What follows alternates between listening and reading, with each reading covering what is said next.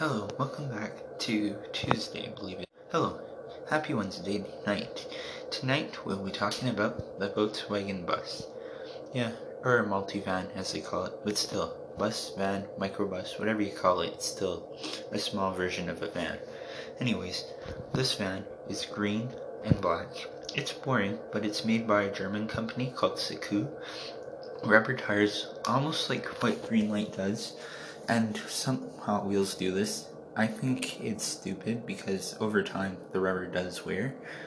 Um, it's pretty plain. I mean, you don't expect much from a van like this. It's the back opens. It's a it's a pistachio green color, which is a little bit on the gross side. Um, it looks very outdated. It looks like something from 2013. It's not long in dimension and unlike all the other vans I have, it could use a little more color, a little more shape, not look like a Euro box.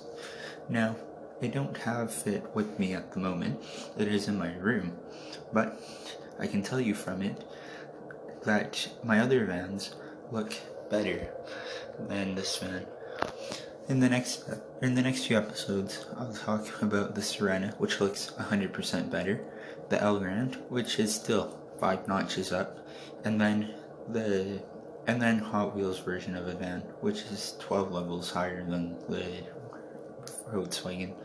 Anyways, for the Volkswagen, all you can do is really store Lego parts.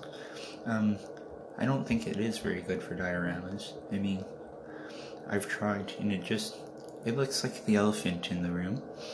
It doesn't have as much storage as I like, and unlike the other cars that either have metal or plastic at the bottom, this is plastic and it has some weird screws in it. Other than that, it's four for solid, three for color, and a two for durability because, well, you drop it and it still scratches. It's not Tomica, which is a 10, but it's definitely not Greenlight, which is a 0.1. Anyways, we'll talk more about Greenlight another day. There's a lot of funny things on it. Anyways, that's the end of this episode. Have a good night.